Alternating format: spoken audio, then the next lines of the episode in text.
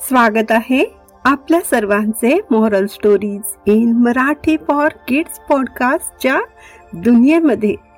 आज मी सोनम तुमच्यासाठी घेऊन आले आहे मजेदार गोष्ट.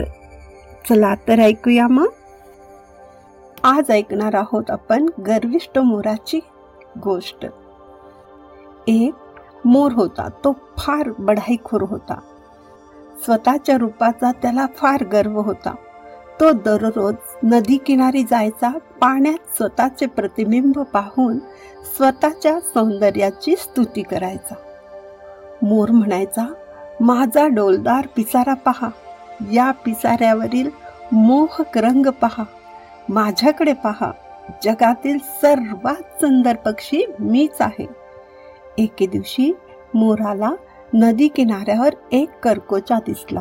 मोराने त्याच्याकडे पाहून आपले तोंड फिरवले आणि तुच्छतेने करकोचाला म्हणाला किती रंगहीन आहेस रे तू. तुझे पंख पांढरे फटक आणि निस्तेज आहेत. करकोचा म्हणाला मित्रा तुझा पिसारा नक्कीच सुंदर आहे. माझे पंख तुझ्यासारखे सुंदर नाहीत. पण म्हणून काय झालं? तुझ्या पंखांनी तू उंच उडू शकत नाहीस. मी माझ्या पंखांनी आकाशात उंच उडू शकतो. एवढे बोलून कर्कोचाने आकाशात झेप घेतली.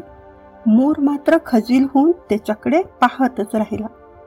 तात्पर्य दिखाऊ सौंदर्यापेक्षा उपयुक्तता महत्वाची असते.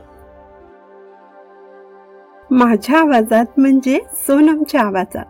जर ही स्टोरी तुम्हाला आवडली असेल तर या पॉडकास्टला फॉलो करून रेट करायला सुद्धा विसरू नका.